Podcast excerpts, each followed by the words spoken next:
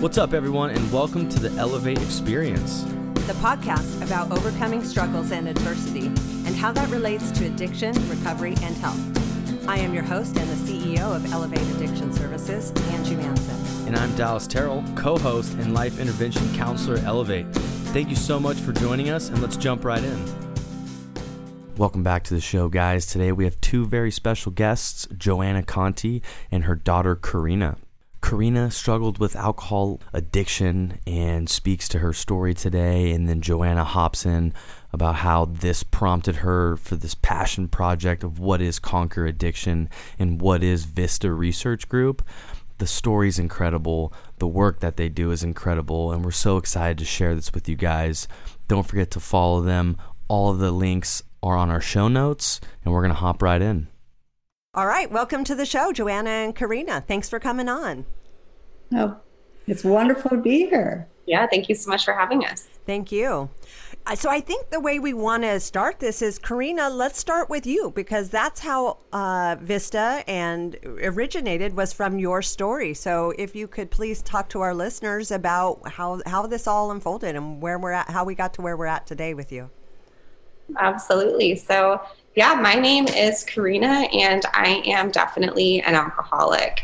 And I think that to really understand my story, it, it, really just comes down to, to who I am. And I've heard stories about, you know, people whose drinking started gradually and they, you know, really started having a problem a little bit later on in their lives. And for me, that was definitely not the case. And I think it was pretty clear from a relatively young age that I had a highly addictive personality.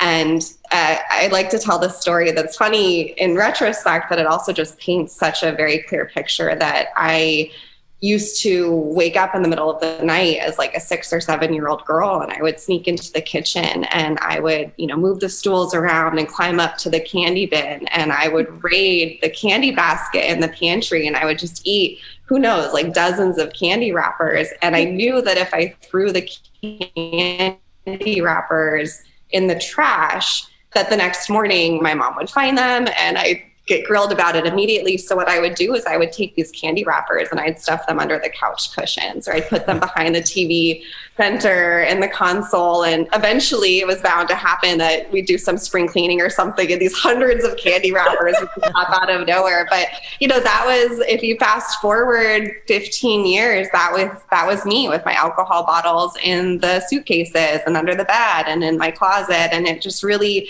that was kind of how I rolled. And once I got started with something, it was really, really difficult for me to stop. And that was the case with food, that was the case with attention seeking behaviors.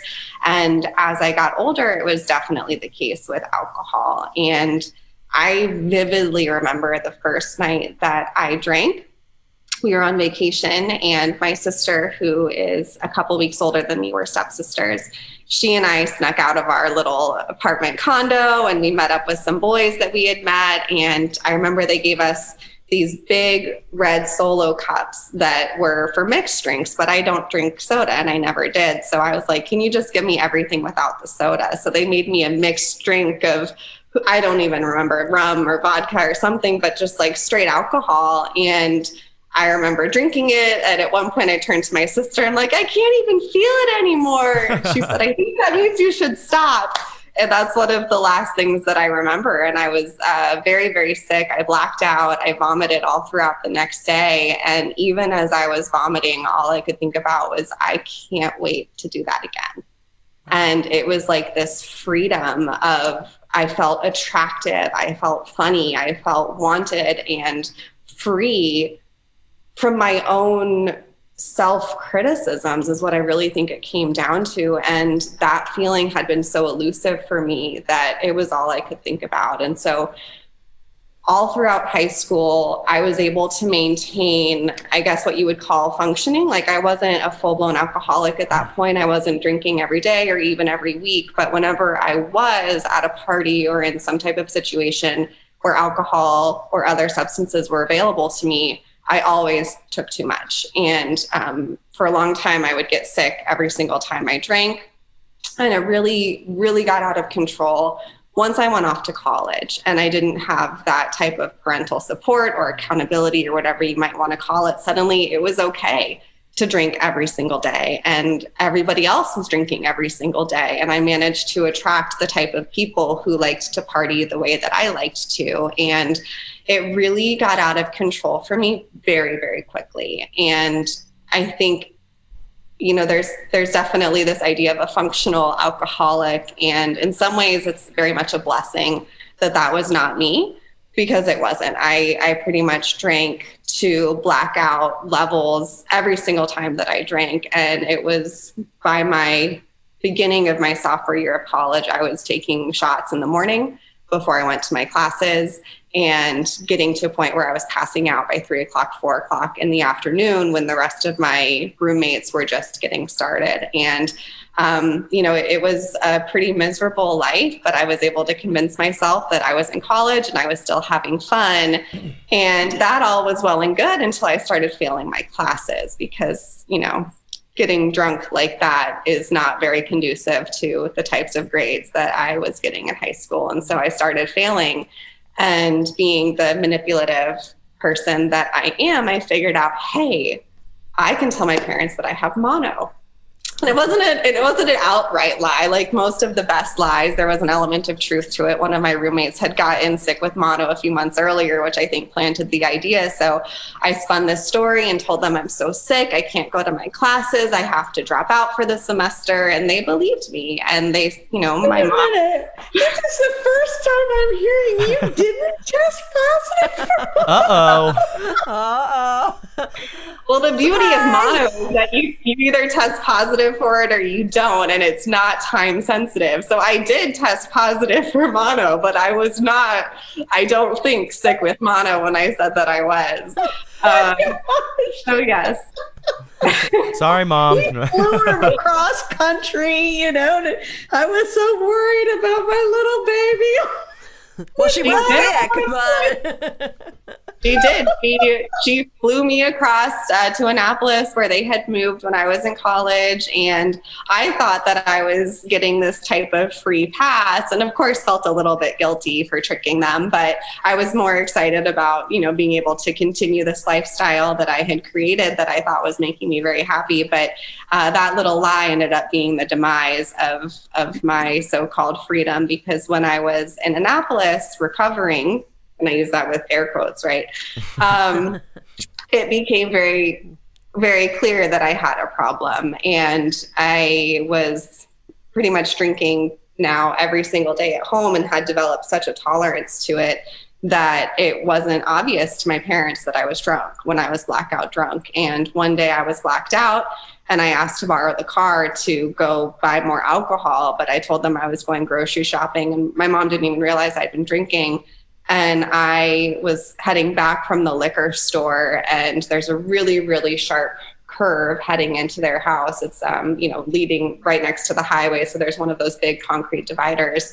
And I guess I, I I don't know, but I didn't turn, and I smashed into that concrete divider so badly that uh, my I was catapulted across the passenger side. My skull shattered the window. Oh, wow. um, the entire car was completely totaled, and I was flight for life to the Baltimore hospital. And I remember coming to in the hospital, my mom standing over me and just tears. And I knew in the back of my head what had happened. And that was the start of what ended up becoming a six year cycle of going to treatment and getting out and failing to work a program and um, ultimately relapsing and there were you know multiple court hearings and car accidents and it, was it was a really disastrous cycle for me. And i was extremely fortunate in that um, i had incredible parents who loved me and didn't give up on me and had the financial resources to help me in those points when I, when it was really bleak and I needed it. And I was able to attend three incredible treatment centers. I really do think that I, I got something absolutely important out of every single one of them. And I think for me, the biggest takeaway was that the first time I went to treatment right after that accident, I was 19 years old. And the thought of never having a drink or a drug again for the rest of my life. And that was literally the only thing that I had found up until that point that made me feel like a whole person, that made me feel the way that I thought that I was supposed to feel was absolutely terrifying to me. And so I think that probably one of the biggest gifts that I received right from the get go was by being around other people my age, because the first one that I went to was a youth uh, treatment center. And so I was with a lot of other young women that were under the age of 25. And to hear these stories that sounded so much like my stories and to see myself reflected in their eyes, it really helped me feel like, okay, maybe I'm not alone here. And that was the first time that I really opened my heart up to the idea of, okay, I think I'm an alcoholic. And, you know, as anyone knows, that's the most pivotal step that anyone can take in this journey to recovery is fully admitting to themselves that they are an alcoholic and that, you know, they're, they're powerless over their addiction. And that was something that had been so terrifying to me that I was so hesitant to cross that boundary. But when I finally saw other people who looked like me, sounded like me, had these experiences like I did, who were also realizing, okay, well, you know, I want to live, I want to have a life. And that really helped me kind of turn the tables and, and shift where I was at because before then it had been no no no I'm not an alcoholic. I like to party. Yes like I'm a party girl for sure. I'll own that night and day but okay maybe I have a problem but I can still live. Like I'm not like you. I can still find a way to make this work for me. I just need to figure out how I can drink responsibly. I just need to figure that that whole thing out but I will I will. And you know the great thing about coming to terms with being an alcoholic is that even when I went back out again, I never lost that. And so it was like every single time I drank and wasn't able to control it, it was further research showing me that I really desperately did need help, that it wasn't something that I could do on my own. And so that was kind of a big takeaway the first time. I ended up um, putting almost six months under my belt after that first treatment center, started going back to college, and then I did ultimately relapse again. And I hadn't quite figured out that I needed to work the steps the way that, that they were they were written right again it was i was a victim of my own projected intelligence. I thought that I could find a, a, way around it, just like I had manipulated my mom into thinking that I had mono, just like I had manipulated my teachers into letting me pass, just like I had manipulated everyone in my life. I thought that I could find a way to manipulate the steps or manipulate this disease to make it so that it was personalized for me and reflective of what I wanted, which was ultimately to maybe smoke pot and just not drink or to just drink on the weekends or something like that. It was this constant experiment that I had that kept failing over and over again, no matter how many different ways that I tried it. And I really am so grateful for the experiences that I had at each treatment center, and particularly the last one that I went to is this place called The Refuge in Ocala, Florida. And it was located on I don't know, hundreds of acres or hundred, I don't know. It was, it was a lot of land that we got to explore. And, and we lived in these little cabins and had group time. And I stayed there for three and a half months, which was a little bit longer than their typical three month suggested stay. And it was a trauma based treatment center, which meant that we focused a lot on trauma, obviously. And to me, that was something that I almost didn't even want to, similar to not wanting to admit that I was an alcoholic. I had a really hard time admitting that I had trauma. And I think a lot of that was due to the fact that, um, you know, a lot of the traumatic situations in my life were due directly to my drinking as you might imagine as a you know college girl who's getting blacked out every single night and also some things from my childhood which when you look back and you know i would say and i would still say today that i had an incredible childhood but there were also very real traumatic experiences that i had as a child that i tried to kind of stuff under the rug because i didn't want to put blame anywhere. I didn't want to think of myself as damaged or anything like that. But there were some there were some things that i really needed to work through that had I not spent the time and energy to really dedicate myself and work through, I don't think I ever would have been able to actually stay sober uh, long term. And shortly after that um, that treatment center, I came down to South Florida and I found a halfway house and uh, you know started really getting involved in AA. And it was an incredible recovery scene here in South Florida eight or nine years ago. It still is, but back then, walking down the streets of Delray Beach, it was like every second person that you saw was in the rooms, and it was just this incredible feeling of community. Sorry. Amazon, okay. the daily Amazon delivery. Um, it was it was this incredible feeling of camaraderie and i loved it and i started working the steps. I started doing the deal and for the first time i really kind of gave myself up to the program the way that it was designed to be written. And um, you know at, at that time i also decided okay i've graduated now. That's somehow I managed to graduate in between those six years of blackness. I don't quite know how, with a lot of support from my parents for sure, but I managed to graduate. So now I'm graduated and I finally have a couple of months of sobriety under my belt. So it's time to get to work. And I got, I ended up getting two part time jobs. I was biking over 10 miles a day to get to them. And so I was working from like 7 a.m. until about 8 or 9 o'clock p.m. every single night. And the more that I pushed myself into that, the less and less time I had for meetings. And I pretty quickly started getting to a point where I was falling out of my meetings. I was falling out of my meetings with sponsors and sponsees. And I just, I, I kind of forgot. And that forgetter is very strong with me, I've learned. And it wasn't very long after I stopped going to meetings on a regular basis that that um, that creeping voice came back again, and I started drinking again. And it was a very rapid, very short, very intense relapses. What I noticed over the years is that my relapses got shorter and shorter, but they got increasingly more intense. And so by the last relapse, I think it lasted about a month and a half. And I was so completely broken by the end of it. My, um, my boyfriend at the time dropped me off at the hospital. I had a BAC of 0.46, which sounds like almost impossible to believe. Uh. But my mom can attest to the fact that that's true. And, and he called her. She flew down to the hospital. And so I'm sitting there in the hospital bed. And I just remember feeling like, what's the point? And, you know, in the big book, it talks about the people that are constitutionally incapable of being honest with themselves. And I honestly thought, maybe that's me. And maybe I'm so broken that there's no help for me, that there's no help in the program, there's no help in the treatment centers, there's no help in the world for someone as, you know, constitutionally incapable of healing as I am. And, and I was very broken. Unfortunately, she again didn't give up on me. And what we realized was that I was very good at being in treatment. I was always like the star pupil in the treatment centers. And I was really good at being sober in treatment. And like I said, I got so much out of all of my experiences, but I also wasn't so good at life. Like I was really good at being a sober treatment person. I wasn't so good at being a sober member of society. And so mm-hmm.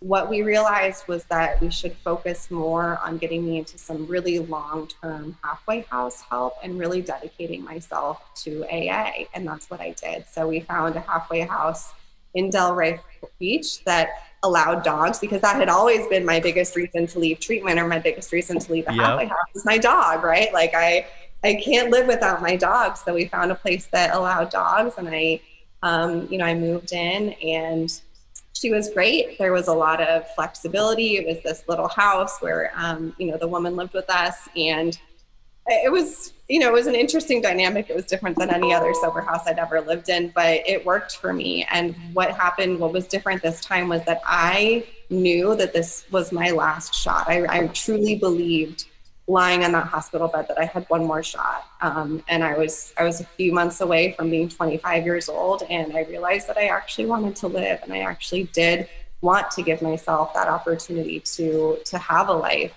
um, and to have a future. And so I threw myself into it more than I ever had before. I was going to one, at least, if not more than one meeting every single day. I immediately got a sponsor and started working the steps like full blown. My fourth step was entirely honest. I went through everything and I really did the deal. And because I was so sure that the end was near and that I probably wouldn't survive another relapse, and because I was so sure that this program probably isn't going to work for me anyways, I just actually gave up my attempts to manipulate it, gave up my attempts to personalize it, and just did it the way that it was written in the big book and the way that my sponsor walked me through it within a very short period of time, like I'm talking a month and a half, that constant obsession was lifted. And I, I used to try to explain the desire to drink to people that didn't understand it as like an itch that's constantly itching you like crazy and you can't scratch it. And so you can, you know, you can not scratch it, but it's still going to itch. And the only way to relieve the itch is to itch it, but it just makes it itch more. And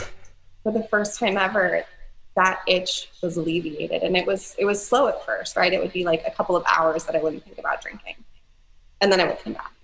But in those couple of hours i started to realize that it was possible to to go a few hours without drinking which was something that hadn't i hadn't experienced since i first had my first drink at 14 years old. And that time got longer and longer. Before you knew it like i was living this beautiful wonderful life surrounded by beautiful wonderful people and i was happy and I felt like that desirable, wonderful, special person that I felt like when I was drinking, in the beginning at least, when I was sober. And my life completely changed. And it was amazing because I got to this place where I finally had given myself up and I was like, all right, God, I I get it. Like I trust in you. I my your will, not mine, be done. I trust you. And then I got pregnant. And that was a real quick way of bringing me back to my fears and oh my god oh my god i can't do this. Wait god wait. Like i, I wasn't i didn't mean that right?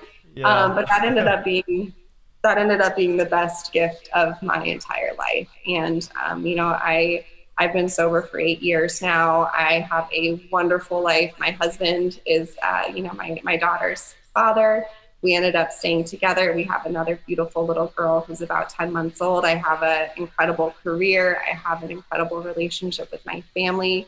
I have a relationship with God and I have a relationship with myself. And um, you know, there there have been times over the past eight years which have been more difficult than others. I'll definitely say that um, staying sober in the pandemic when there weren't you know meetings available and things like that was was incredibly challenging.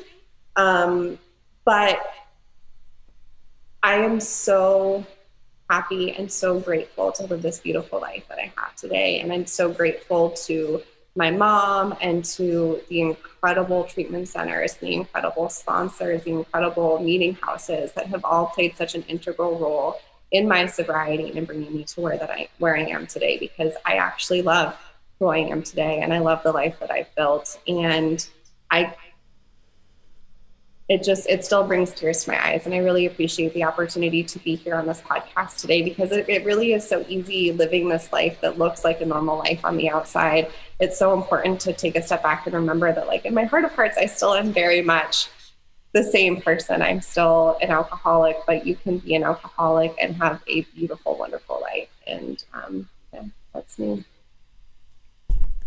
Yeah. Thank you. Thank you for sharing your story with us yeah, I was gonna say I've heard so many stories, but they never get old. Like I always, it's always hits just as hard every single time, you know. And uh, yeah, like what Angie said, I appreciate you sharing that story. I think there's a million things I can relate to in your story. I think there's probably a million things Angie could relate to in your story, and you know, I just I I, I always love like looking back or like listening to someone tell their story looking back at it because there's so much like wisdom peppered into what was really happening. Like and i thought i could just run my own program and that didn't work. Like i love the commentary because it's, it's like that's the humorous part. Like back then we had no idea that we were trying to run our own program. We just thought we still could get away with who we were and what we were doing. So I just wanted to comment on that because that part always makes me laugh so hard. Like where we were at, where we thought we were at, that part. yeah. Well, and you can tell you've done so much work. You know, the the the way you tell the story in in retrospection, you can tell there's been a lot of work and realizations, and you've you've you've actually put in the time and dug deep and and gotten, and that's why you're doing so well today because it really takes being completely vulnerable and confronting all those uh, bad deeds, and a lot of people run from that because it is really difficult to contend with the things right. that we've done or have been done to us. So. Well, one of one of my favorite things to to discuss with this once a year, if I'm leading a meeting or something like that, is that part in the big book where it talks about how of those of us who have really tried 50% of us stay sober right away. And you know then it, it, delineates even more of the percentages there. And i always used to look at that in total disbelief and be like i don't know anyone that's got a 50% you know um, you know it was just it, it seems like there's a lot of um, you know a lot of relapses as part of the story a lot of the times. And that's when i kind yeah. of had to step back and realize well how many of those relapse times was i really trying like none of them. When i really tried when i really did the work when i really did what you know the treatment center suggested or really did what my sponsor told me to do my success rate was suddenly a lot higher. So. Yeah no that's and that's a perfect kind of segue too right into the numbers of kind of where all this you know the podcast and your mom and the whole story kind of intertwines as you know someone with experience in treatment you meet 60 people there maybe and you're like how are only 4 of us sober? How did 5 pass away? Like you start to really kind of see on a bigger scale what's really happening where where stories like yours are are actually not that common right? In in my experience it's actually not that common that people stay sober and live this great life or at least on the first try or the second try. So maybe we can kind of use that as a segue and where your mother comes in and Vista and, and, and kind of where we're at now. Yeah. So, Joanna, where would you like to pick up? Uh, Joanna is mother and Vista and all that. Uh, in this story, well, we saw the surprise today about the mono, which. what other surprises were in there? there were a few others, but that was the biggest one. You've never heard me share my story before, actually. Oh, so. wow. What a beautiful moment you know, probably not that same way. And and first of all, I have to say I am so incredibly blessed to have this wonderful daughter and to be have her part of my family and and have two gorgeous grandchildren and I mean if you had asked me 8 or 9 years ago if we would be where we are today I would have said I really don't think it's there's a chance of it because every time the phone would ring, I was terrified they were going to tell me some strange voice was going to tell me my daughter had died. I mean, it was really, really bad. And I knew it was really bad. And it was really bad at a number of different points. And um, so, first of all, I feel incredibly proud of Karina and all that she's been able to accomplish. And I know how difficult it was because I was there. there. yeah. and, um, but I'm also really thankful to all the wonderful treatment centers that she found and the different halfway houses. And, you know, she's given, she has really given you a shorter version. I mean, there were multiple IOPs and halfway houses and a bunch of failures and a bunch of things that you know, we had great hopes for that didn't quite pan out. Um, so, where I think I'll take up the story is after it looked like the worst was behind us, and I do realize that you never know for sure. I mean, anyone in recovery could relapse tomorrow, which is part of what makes this disease so incredibly awful. Mm-hmm. But when when I feel realize that you know I think fingers crossed Karina's doing okay. You know, it's been a, a year, two years, maybe she's doing okay.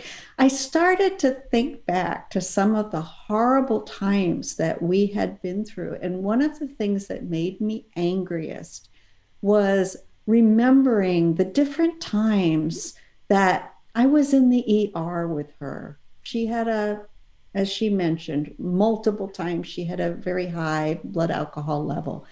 And it was clear she was in crisis. And if I wanted my daughter to survive, we needed to find treatment for her immediately.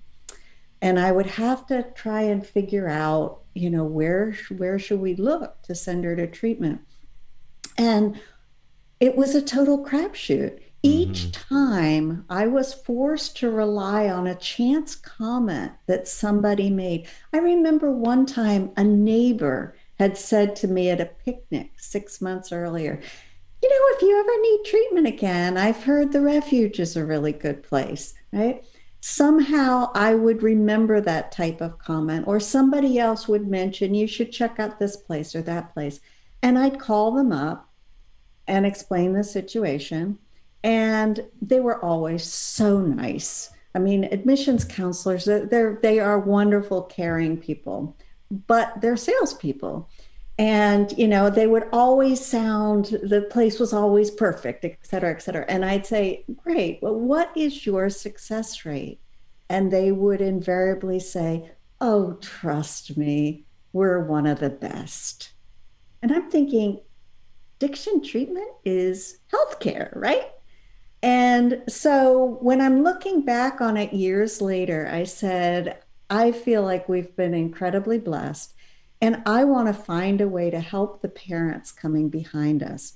So, just as a labor of love, I decided to create a website called Conquer Addiction, where uh, families looking for treatment could search and could find treatment centers with validated, proven success rates.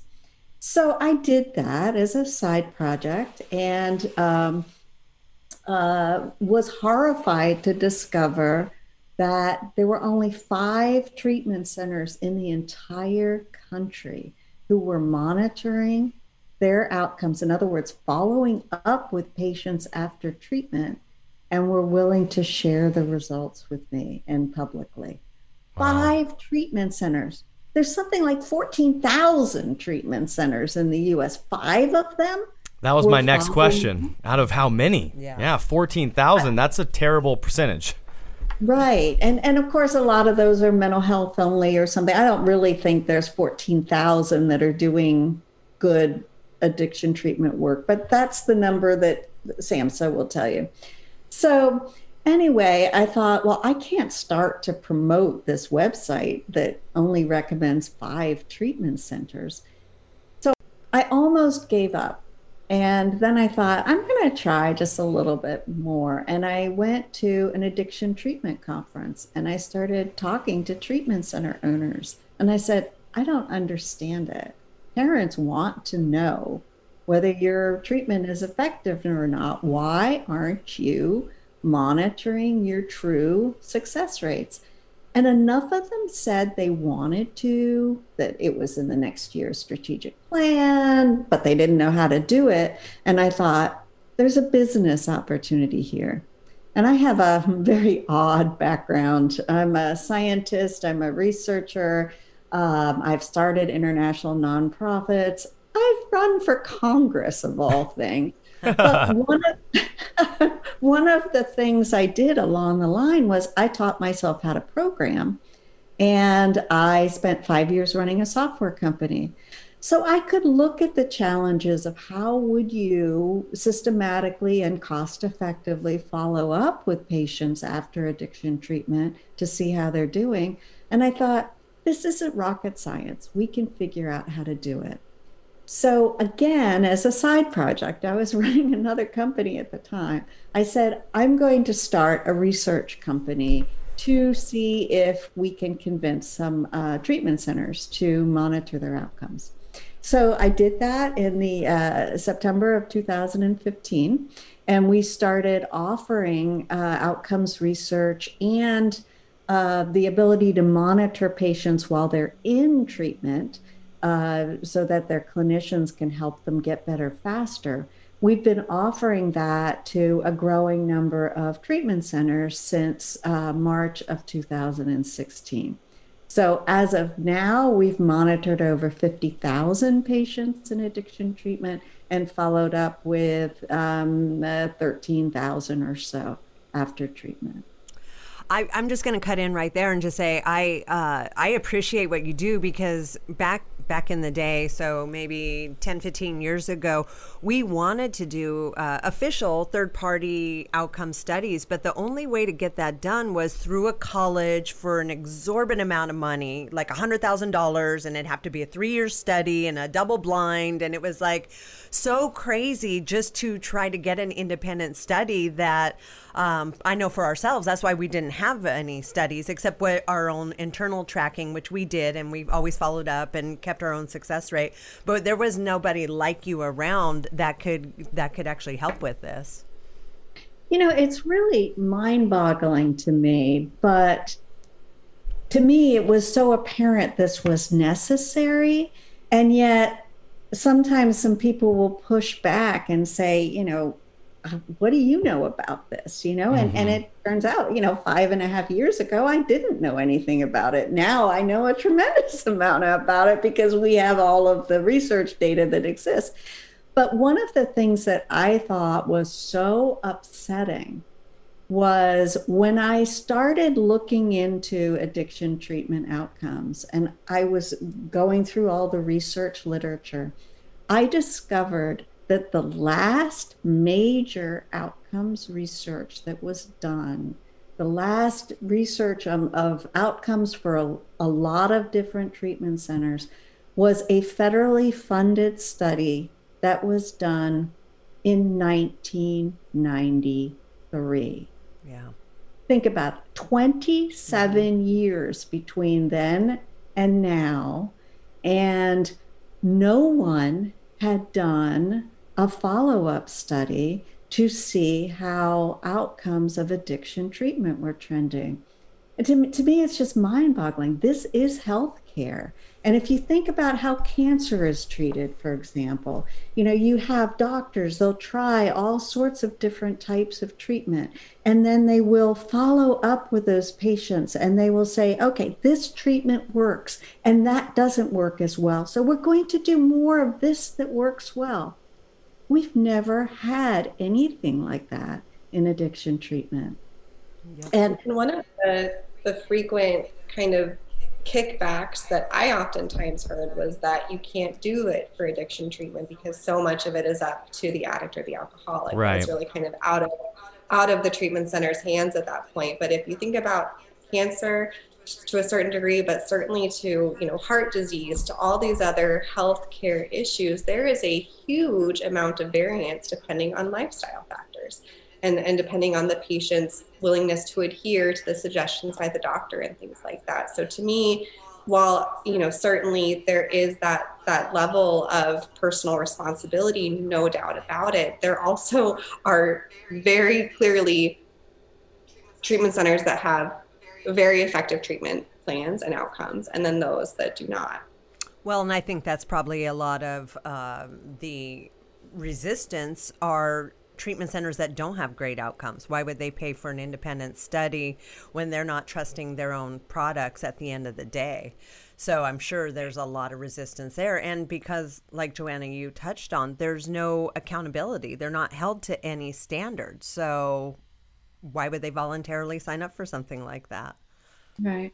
And what we found is that the treatment centers that have um, contracted with Vista to do this outcomes research, they're invariably re- run by somebody who really cares deeply mm-hmm. about the mission of their center. That this is not about making money or you know that's certainly not the most important thing this is their way to help other yeah. people a lot of the people who started treatment centers are in recovery themselves and so what we found was that it's it's been so far in the 5 years we've been doing this it's predominantly those centers that are really mission driven mm-hmm. that have said i want to track our outcomes and what's been one of the many things that's been fascinating about this is that we see a tremendous range of treatment effectiveness.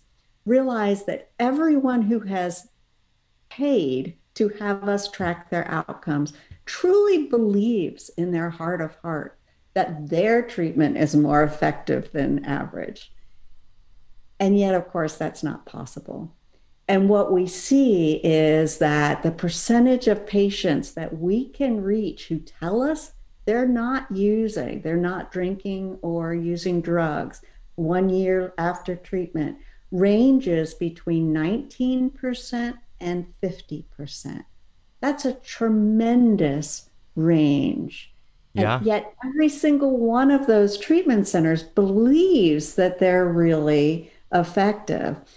And the most exciting thing, and the thing that gives me the hope for the future, is that we have found that among treatment centers that stick with it, when we give them those results, they look at it and say, We're going to get even better, even though, of course, some of them look at it and say, I don't like that result. And gosh, I'm paying for this. and, you know, yeah. and, and then they, they find a reason, you know, to, to stop, stop measuring. Right. Um, but the ones that look at the results and say, you know, okay, that's where we are. And we want to get even better because there's always room for getting better. What we found is that those treatment centers who stick with it have dramatically better outcomes their second year. So, what we found is of 17 different treatment centers that have done outcomes research for multiple years, 14 of the 17 had better outcomes the second year. That's 82%. And on average, across all 17 of the treatment centers, 20% more patients were in recovery six months later across all 17 of the treatment centers that were monitoring their outcomes for multiple years. So, yes, addiction treatment is an art as much as a science, but the fact is, this is an inexpensive, relatively easy way to dramatically improve outcomes. Of those 17 centers, the average treatment center spent $27,000 a year on research. That's it. They might charge more than that for one person to come mm-hmm. into treatment. So it's not outrageously expensive and it will dramatically improve outcomes. Agreed. I mean, and we've found that it is a very useful tool. We work with you a lot. You know, you you show us the results. Hey, you guys are slipping in this area, or have you looked at that? And uh, we find that it's been incredibly beneficial. Um, and and we don't mind getting feedback or direction like you know there's a we don't have the arrogance i think perhaps uh, maybe other rehabs will get like we're the best and how can you tell us what to do? You're not a rehab. So i think there has to be a willingness too on the rehab to continue to grow and change and you know find and be accountable for what maybe not is working anymore. Maybe it used to work maybe it doesn't work now and just keep improving. And i think that's how you survive anything in this world is continuing to change and adapt and and pivot when needed. Well, Elevate was uh, one of the treatment centers I was thinking about when I said they're really, you know, run by a, a group or a small number of people who are deeply committed to helping more patients recover. And uh, we've been working with Elevate for three years now, and your outcomes are wonderful. In fact, uh, Elevate Addiction Center was the uh, Conquer Addiction Excellence in Treatment Gold winner last year. In other words, of all the treatment centers that you know uh, were doing outcomes and submitting them to Conquer Addiction, it was it had the highest outcomes of all of them the most number of patients in recovery. So my hat is off to you. Whatever you're doing you're doing it really well. We we think so. Of course we're in that one where we think we're the best for sure but uh, but yeah, i think but you, you know some data. Yeah, you can back it up. You can yeah, have the results to back it Joanna, walk us through the process because I don't think people understand. Like, it's not you're not just talking to the clients after they leave treatment. This starts um, from the second they come into treatment, and you're you're you're building that relationship, so they're more willing to talk to you. But you can also see the changes as they're going through the program as well. Correct? Yes. So what we do is um, we start out uh, with, uh, and everything we do, by the way, is patient reported online. So they can do it on a cell phone or an iPad or whatever. And when they first come into treatment, they take an intake uh, survey where we get all sorts of information about what's their primary drug of choice, how much were they using, what's their addiction severity we screen them for all sorts of different co occurring disorders like depression and anxiety and PTSD that we know are directly related to your success being able to stay sober. And we start and we get a lot of quality of life information. Where are they living? Are they working? How long have they been using problematically? that sort of thing. So we get a lot of information at the beginning. And then what we do is we have them uh, take quick update surveys at least once a week, and it, it can be even more frequently than that, where we get an update on their levels of depression or trauma or whatever their personal issues are. And we report those results instantly to their clinicians because this this type of work what this is called progress monitoring we're monitoring the progress the patients make during treatment. It has been proven that when clinicians have the ability to see how the patient themselves reports their feeling that patients get better faster. And so this has been as, uh, academically proven in uh, a meta-analysis of 45 different clinical trials and it's it's um, become now the gold standard that uh, any treatment centers who are accredited by the Joint Commission have to be doing something like this. So we're monitoring the patients throughout the time they're in treatment. And then we will follow up with the patients once they leave treatment at one month, six months, and 12 months post treatment and we'll follow up. We'll call them, we'll call them, we'll email them, we'll text them.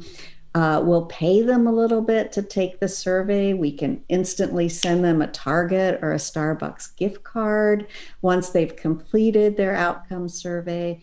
And what we're looking for at each of those time periods, one, six, and 12 months, is you know, how are you doing? Are you using? Um, drugs or alcohol? And if so, what are you using and how much?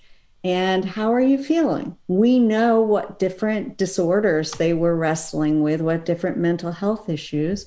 You know, we know you were depressed when you came into treatment. How how is your depression now? So we'll get an update on all of these things and then um, and everything they tell us after treatment by the way is confidential. Mm-hmm, so mm-hmm. that they can tell us that they're back drinking again or using heroin or whatever knowing it would get back. If it got back to their clinician that clinician would be devastated.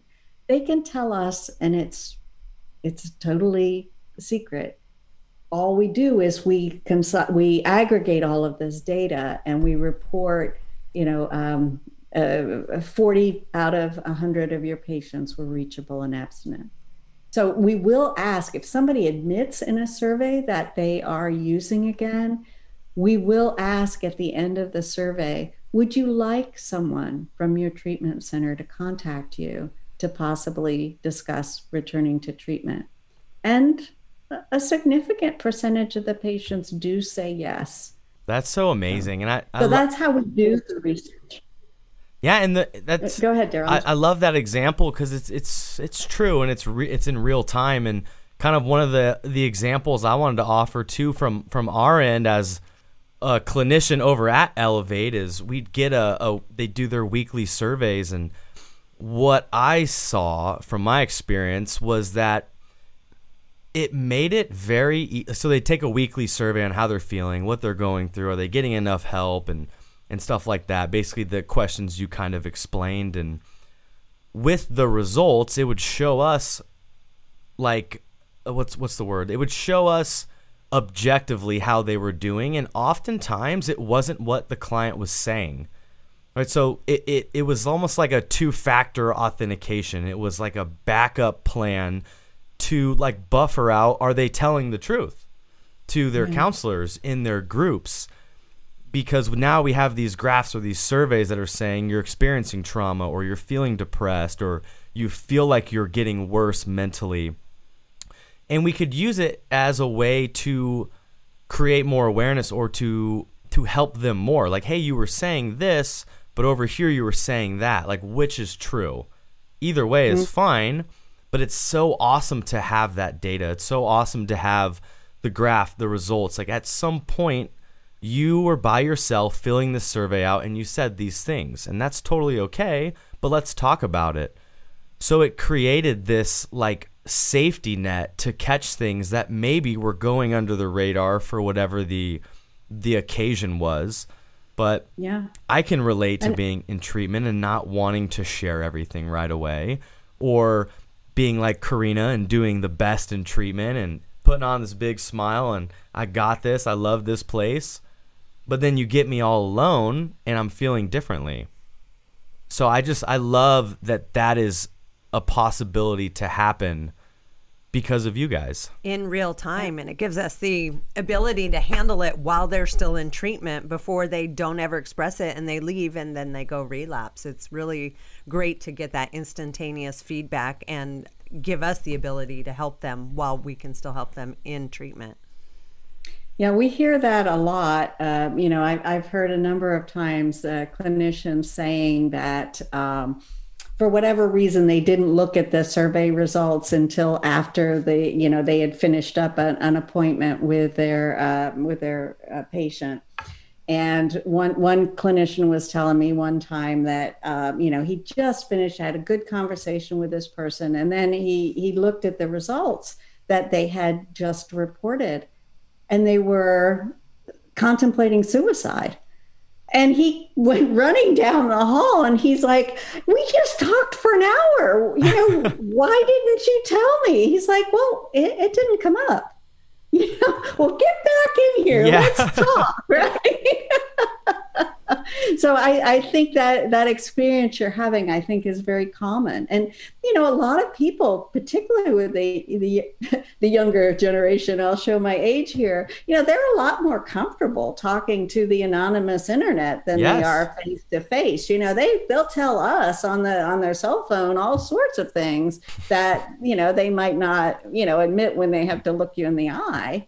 Right? And we're also, of course, systematically asking them a series of questions that are designed and, and validated for speaking in the words they would understand we don't say, you know, do you have generalized anxiety disorder? We right. say, you know, are, you know, are are you like? Um, and now I'm going to space out on exactly what we do ask, but you know, it, it's you know, are you feeling, you know, jittery or uncomfortable or you know something like that? We put it in terms that they will understand.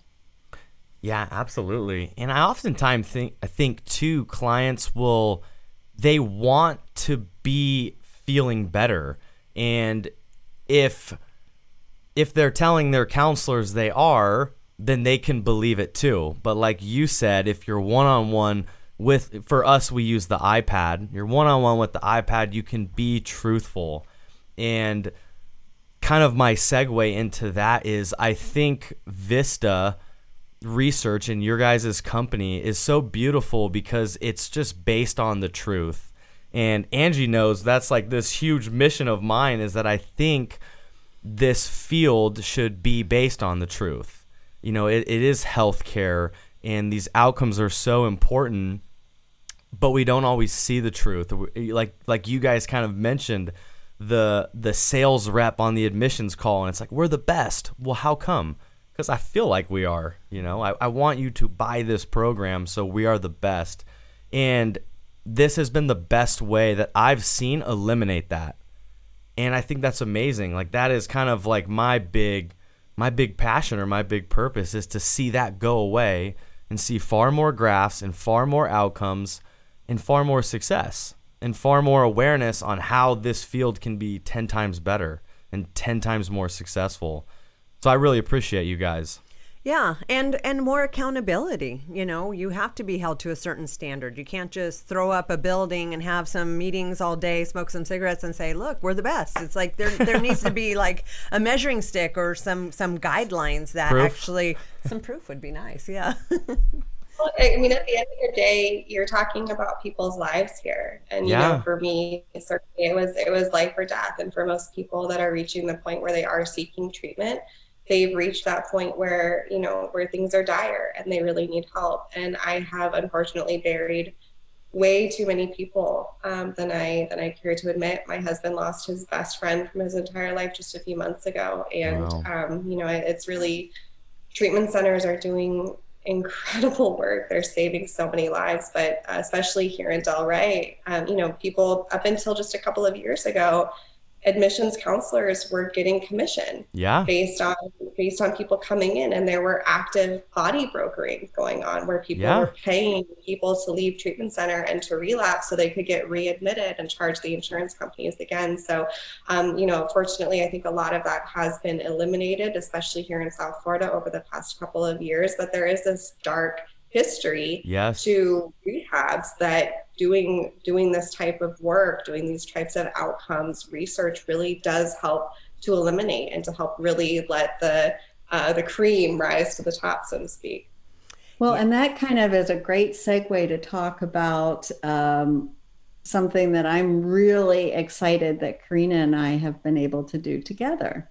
And that is that um, when COVID hit, uh, you know, all addiction treatment centers were, you know, suddenly uh, fo- completely focused on revamping how they operate and how do they keep their patients secure and how do they provide telehealth and all that sort of thing. And I was trying to figure out, well, you know, I, I don't think this is the right time to be hassling treatment center owners about investing in research. And I realized that um, we now had a critical mass of treatment centers who were tracking their outcomes. And so I started talking to Karina about the option of relaunching Conquer Addiction as a nonprofit where families searching for treatment could go and find treatment centers that were investing in doing outcomes research. And so we pulled together a team of an independent panel of academic experts who are our judges. And um, we launched Conquer Addiction last June. And it includes, you know, um, several dozen treatment centers across the country who are proving that they provide really excellent treatment. So a family can go to it today, or someone looking for treatment for themselves can go to it. It's conquer-addiction.org. And they can say, I'm looking for treatment in California, say, or I need residential treatment, or I need um, trauma informed care, or I need insurance. I need a treatment center that takes this particular type of insurance whatever their needs are, and they can plug in their requirements, and they will see a list of treatment centers that meet their requirements with those with the best proven outcomes on top. And they don't have to be using Vista Research Group. They're, the two companies are, you know, they're they're totally separate. As long as they are following the standardized outcomes research process, that our judges have set, they can submit their outcomes and they can be, uh, you know, found on Conquer Addiction by anyone searching for treatment in that area. Wow, that's so awesome. I love that you guys do that because I think that is it's a, a hole that needed to be filled and maybe Karina can relate to this, you as well. I mean, I think it's kind of uh, obvious that we can all relate to this, but I feel like me landing at Elevate was just pure chance. Kind of like you mentioned with Karina landing at the refuge was just a side comment that was given Right. to you at one time and you happened to remember it. So we got very lucky to fall into these places that happened to offer amazing treatment, but it very easily could have gone the other way. If that comment was just a little bit different, we might not all be here. Who knows? But I- Exactly. There's such a stigma about addiction. You might have your next door neighbor might be dealing, be a year ahead and have been dealing with their child with exactly the same problem. Right. And they might have had a great experience at Treatment Center X, but you'll probably never hear about it because there's such a stigma associated, unfortunately, with addiction. And so people don't talk about it. Yeah. Right. Well, and I'll take it a step further, you know, with what's happened with the internet and Google and everything like that, even to try to uh, get new clients, it is such a like for us, Elevate, we're competing against people with very, very deep pockets in the industry. And unless you can spend 50 to 100 grand a week on uh, pay per click advertising, you're not even going to show up in the first like three pages. So it's become very difficult for good treatment to even compete against the big dogs who don't even have good treatment. They just have deep pockets. And so right. it's really cool that you're you're doing this as a service as a nonprofit to help the the little dogs or just the people who are providing good service where otherwise they would never be seen or known or shown. Get exactly. drowned out. It's, it's 200 bucks a year for a treatment center to have a page. I mean we're not doing this to make money. This is our way to give back to the industry that's saved Karina's lives and my way to help the other families that are coming behind us because unfortunately there's far too many. And you know overdoses i was just looking at you know as a result of covid overdoses fatal drug overdoses for example that were looking like they were plateauing in 2018 and 2019 they skyrocketed again last year. And um, you know, we know COVID and the isolation and the financial stresses and the lack of recovery supports. all fentanyl, of those, fentanyl hitting the scene. Oh, that, that's sixty percent of the over fatal overdoses in, um, I think, around uh, last summer and fall were a direct result of synthetic opioids like fentanyl. Yep. I mean, it's scary. It's yep. so scary out there. And so people need to be able to find the treatment centers that are really yeah. providing the best treatment. And that's what I really hope Conquer Addiction can help people do.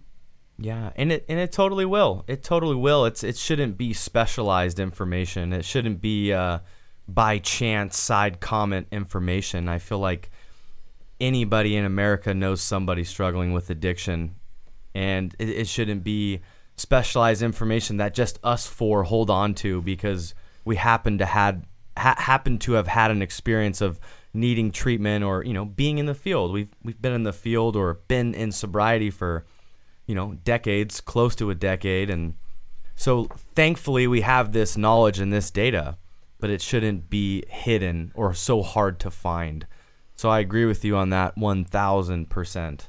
Yeah. Well, and I think it's like what we've talked about, we've sort of hit on. It's just uh, an industry that got corrupted a few years ago between, you know, the bad rehabs, the the body brokering, the insurance, it's uh, the internet. Like it kind of got hit hard in every direction. And it actually took out a lot of good mom and pop rehabs where, you know, the only people left standing are the deep pockets or the, the people like us who are just, you know, hanging on, but just trying to deliver great products product. So I love that you guys are really sort of showcasing the people that putting in the effort to care about the outcome on the other side.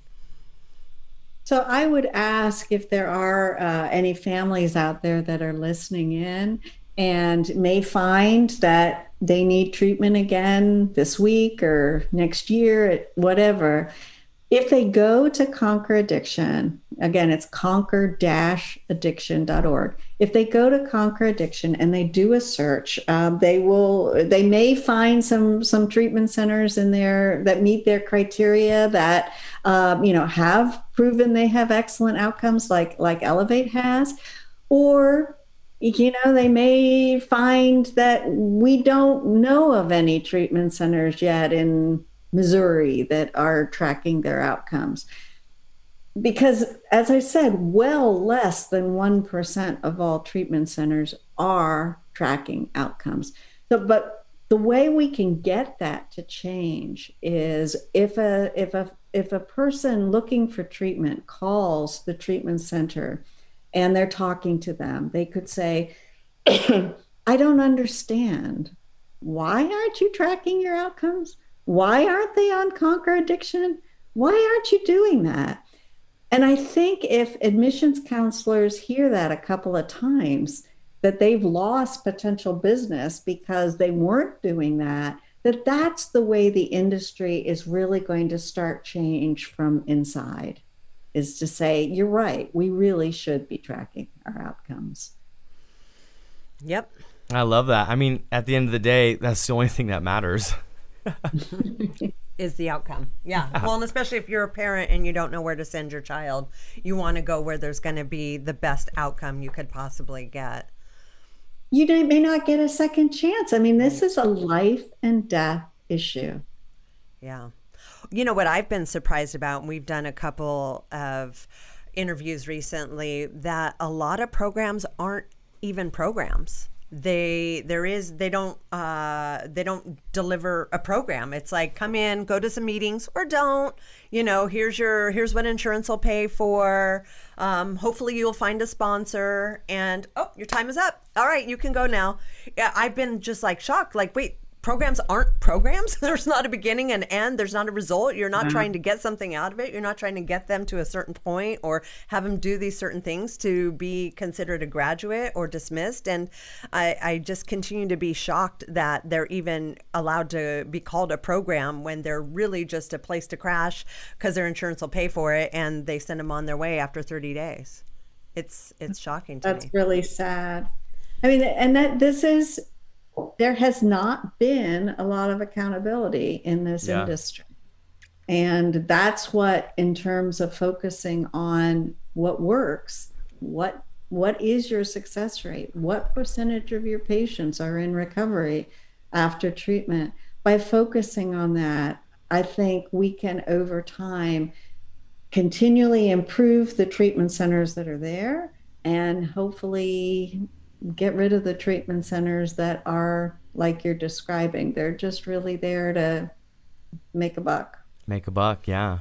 No, I love that. I love that. I'm glad that this like uh, revolution is, is starting and when you were mentioning kind of like the call to action to the audience or the families to you know to ask the harder questions or the questions that matter i think one of the things that comes up for me too is like you should ask the questions about the curriculum or the methods that they use to get sober. And if you're getting bombarded with their amenities, maybe you're talking to the wrong place. If they're selling you mm-hmm. on a hot tub, you might be talking to the wrong treatment center, you know? They're avoiding the outcomes to talk about their hot tubs or the Chefs. thread count. You might be talking to the wrong place. On the other hand, I will say as a parent that, you know, if I had tried to send Karina, tried to get her to agree to go to a place where, you know, she was going to live in a rinky little basement, she wouldn't have probably agreed to go. So, so there's a part of me that there's a little balance. There's a balance to it. Yeah. right. You got to have the basics amenities. yeah, yeah. Gotta have the basics. I will say, like the refuge had equine therapy, and that was very nice. and it helped me stay sober? Yeah, no, it's true. I I have uh, some experience with equine therapy, and it blew my socks off because I was afraid of the horse. wow. I was like, yeah, this horse was huge, and the the guy that was leading the group, the horse bucked up on him, and he took this massive boulder and he threw it at the horse's ribs and was like, "You have to be in charge. like you have to not back down from the horse." And the oh horse listened to him for the rest of the hour. Oh my god! I was like, a lot of lot of layers in the equine therapy for me. Apparently, my goodness. Well, and I I don't know that this would even make sense to include in the podcast or not, but just to give you like before I went to my first treatment center, so shortly after the car accident um, there was actually two car accidents that that led up to my first treatment center. So after the first one that we talked about, we tried a IOP program. Yeah, and it was one that was in Annapolis, and it, it I forget how long I was supposed to be there, six weeks or something like that. Mm-hmm. But before the six weeks were over, they ended up shutting down for some reason. But the group was led by this guy. He was probably in his 40s. You know, I was like 19 at the time and right before we closed down, he called me into his office and he was like, you know, I, I just have to ask, do you actually want to get sober? I said, no, I don't want to get sober. I, I'm only here because I have to be because my parents are making me. He's like, that's what I thought. and he ended up um, buying me alcohol and getting me high and taking me out on two different occasions and it was actually the alcohol that he bought for me that enabled me to get into my second car accident um, but he was you know grooming me to yeah. you know, to date me or whatever but um, and i was fine with that because he was giving me drugs and alcohol but you know this was someone that was supposed to be my drug and alcohol counselor. This is someone that was getting paid to help keep me sober, and you know he actively, um, you know, actively aided my addiction. And wow. I think that that's pro- hopefully rare, but that was my very first experience in the drug and alcohol field. Yeah, well, I'm sorry that that was your first experience. What a bummer. It's you know, it's. I, I would agree that it's rare, you know, but it's kind of like humans are humans, you know, and they, they do that in all fields and all spaces and it, it, it hurts a little bit more when you know you're in this this power position or you're like being looked up to like a teacher or a doctor or a counselor or a therapist. It, it's far more frowned upon when you already have this like I'm above you. You need to listen to what I say. Get your life together because I know. It just sits way worse. Oh, it's it's like the cardinal sin of, of drug treatment is you know you're not dealing with somebody who's well and you're taking advantage of them, and it's uh, that's that's horrific. I mean, I can only imagine that created some trust issues with you and rehab after that. like you said, what's the point? You know, if I'm just going to go from this situation to being enabled in another situation or taken advantage of, I, I bet that created some trust issues there for sure. I'm sure it did. So, but anyways, I'm incredibly grateful for the great work that you guys are doing and all of the lives that you're saving because obviously, you know, this is very personal to you. This is very personal to my mother and I. And, you know, the I, I truly believe without a fathom of a doubt that had I not had the incredible experiences at the treatment centers that I went to, that I wouldn't be alive today. And um, you know, life is life is so beautiful and having the opportunity to to put my hand out there and to help others along the way has really been one of the greatest gifts of this program and one of the greatest gifts of sobriety. But to continue the work that you guys are doing on the front lines day in and day out, thank you for everything that you're doing and all the lives that, that you're saving because they deserve to be saved. And yeah, I'm grateful for it. Thank Me you. Too. And thank you too for doing what you guys do out there. Like I said, you know, if it wasn't for you, we were looking at hundreds of thousands of dollars by colleges and years and years of outcomes and uh, you guys made it very easy for us to step in and get the get the the studies that we needed and wanted and the tools that we need. I mean we've it's given us amazing like management tools where we're like okay so the people that do really good in the 30 day most likely alcohol. But we've noticed that the people that do the longer program they they're the harder drugs and that totally makes sense. And it's really helped us uh, give us tools to continue to run a better program and and and move and adjust to meet the needs of our clients which i think is so important for all rehabs so thank you guys for doing what you do. And also that safety net. Like, thank gosh you guys are out there calling our graduates or and every other program's graduates and checking in with them. And maybe they trust you and they're telling you a little more like, like that that guy you talked to that was in the club like yeah have him call me you know if you hadn't made that call you you you saved a life right there. Like and that's so cool because you guys are doing that for very little pay just on purpose and heart. And we appreciate you guys out there uh, fighting this fight with us as well. Well thank you. Thank you very much. Of course. Yeah i think together we're uh, the a team the dream, the dream team. Absolutely. All right, guys, that's our show for today. We hope you found some value from listening. And if you did, please share with someone you know or love. You can find us on social media. We are at Elevate Addiction Services. And if you or a loved one are struggling with addiction, please call our toll free, confidential 24 hour helpline at 833 33 Sober or visit our website at elevaterehab.org.